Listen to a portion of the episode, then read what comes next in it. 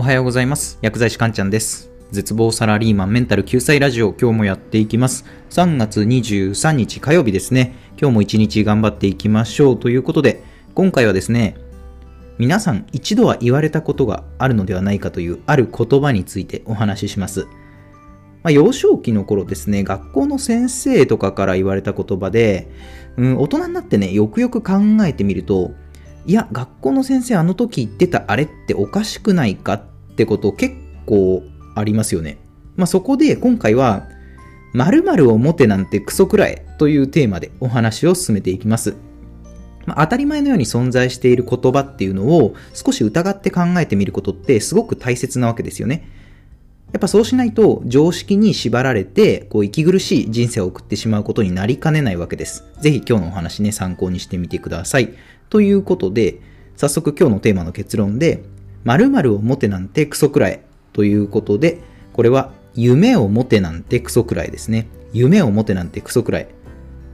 なんか小さい頃言われませんでした。学校の先生とかから何でもいいので夢を持ちましょうみたいななんかそういった言葉。まあなんか夢を持ちましょうってなんかいい言葉のように聞こえますけど、なんかね、大人になってよくよく考えてみると、いやいやおかしいよねって部分が結構あるんですよ。で、なぜ夢を持てっていう言葉がクソくらいなのかというと、これはですね、無理に夢を持つっていうことは人生にとって悪影響だからです。無理に夢を持つことは人生に悪影響だから。まあ、将来こうなりたいみたいな、そういう自発的に夢を持つことはいいことではあるんですよ。まあ、ここでの問題は夢を持つことを人に強要するっていうところですね。で、結局、まあ、人からね、強要された、まあ、持たされたみたいな夢っていうのは夢じゃないですし、まあ、その夢を追いかけたとしても、まず叶うことってないと思うんですよね。じゃあなんで夢を持ちましょうみたいなことをよく言われるかというと、これはですね、実際に夢を持つことで、成果がちゃんと出る分野っていうのが世の中にはあるからなんですよ。そう、夢を持つことでちゃんと成果出る分野って世の中あるんですよね。じゃあその分野何かっていうと、これがね、スポーツなんですよね、スポーツ。スポーツの世界においては、夢を持つことはね、成功につながるんですよ。なんかプロ野球選手とかプロサッカー選手ってみんな口を揃えて言うじゃないですか。なんか僕は小学生の頃からプロになるってもう決めてたんで、みたいなこと言うじゃないですか。まあそれが僕の夢だったんです、みたいな。で、そういうことを聞くと一般の人は、そうか、じゃあ夢持った方がこのプロサッカー選手みたいに成功するのかって思って、じゃあ何でもいいから夢持とうみたいなそういった思考になるわけなんですよね。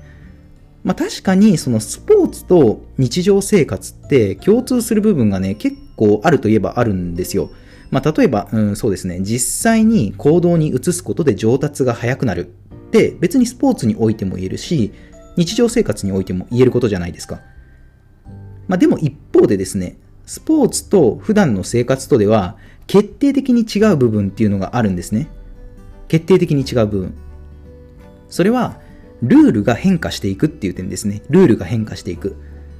まあ、スポーツだと、まあ、多少のルール変更はありますけど、そのルールがね、大きく変わることってまずないんですよ。それこそ、まあ、サッカーのルールがね、来年から変わります。今後はボールを手で扱ってもいいですよとかならないじゃないですか。サッカーボールはもう足でしか扱ってはいけませんというルールは、おそらくこの先今10年何、何十年、何百年とずっと変わらないわけなんですよ。そのように、ルールが変わらない世界においては、夢を持つことってすごく意味があるんですね。普遍的なゴールが明確にあるので、夢を持つことがある意味行動指針になるわけなんですよ。まあ、しかし一方でですね、日常生活においてはどうかというと、ルールが目まぐるしく変わるんですよね、日常生活って。じゃあ例えば、その中学生がいい大学を出て大企業に就職するという夢を持ったとしますよね。いい大学を出て大企業に就職する。これを夢として持ったときに、まあ確かに、いい大学を出て大企業に就職すれば一生安泰みたいに言われてた時代って過去にはあったじゃないですか。もう当時はそれが幸せになるための社会のルールみたいになってたわけなんですよね。まあでもですね、2021年の現在はどうですかね。いい大学を出て大企業に就職することで一生安泰とかお前何言ってんのみたいな時代じゃないですか。まあ、大企業に就職するとむしろ不安定になってしまう時代ですよね。そうつまり日常生活における社会のルールっていうのはどんどん変わっていくんですよね。でそんな中で小さい頃の夢で夢であるそのいい大学を出て大企業に就職するというそういった夢を持ち続けることってあんま意味ないんですよね意味ないっていうかむしろ弊害なわけなんですよつまりその夢を持ちましょうという言葉は諸刃の剣でスポーツにおいては正しいけれどそれ以外の日常生活においては結構間違いですよっていうケースがねあるんですよ。じゃあ私たちはどうすればいいのっていうことでアクションプランについてなんですけれどもこれはですねアクションプランは目の前のことに没頭することですね。つまり将来の夢がどうかとか考えないで目の前のことに集中しましょうっていうことです。夢は無理に持たない持たせないっていうのが大切ですね。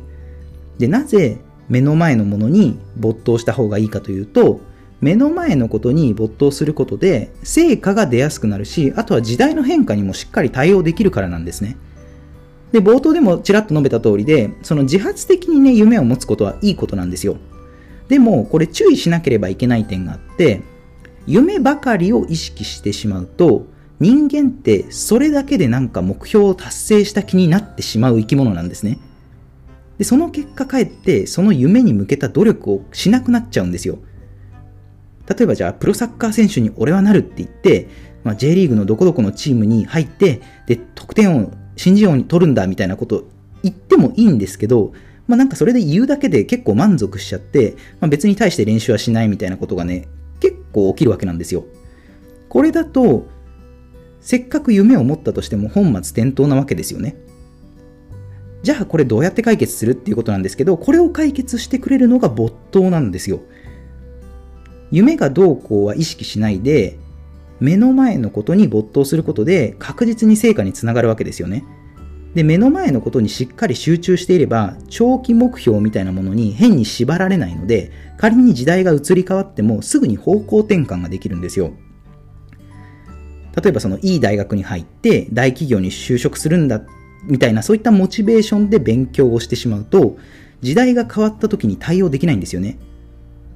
もう大企業は安泰なんて時代終わったよってなった時に、えー、どうしようどうしよう、これからの勉強どうしようってね、なっちゃうんですよ。でも目の前のことに集中できている人は、大企業が安泰だろうが安泰じゃなかろうが全く関係ないんですね。ただ目の前のことに集中しているだけなので、ふーん、そうなんだぐらいの感じで、また目の前のことを黙々とこなして変化にしっかり対応していけるわけですね。そうなので、夢は無理に持たないで、目の前のできることに全力で取り組んでいきましょうねっていう、今日はそういったお話でした。では最後、まとめですね。今日のテーマ、〇〇を持てなんてクソくらい。これは夢を持てなんてクソくらいですね。具体的なアクションプランは目の前のことに没頭しましょうということですね。では今回の内容は以上になります。いかがだったでしょうか？あなたの人生がグッドライフになりますように薬剤師かんちゃんでした。では皆さん、良い一日を。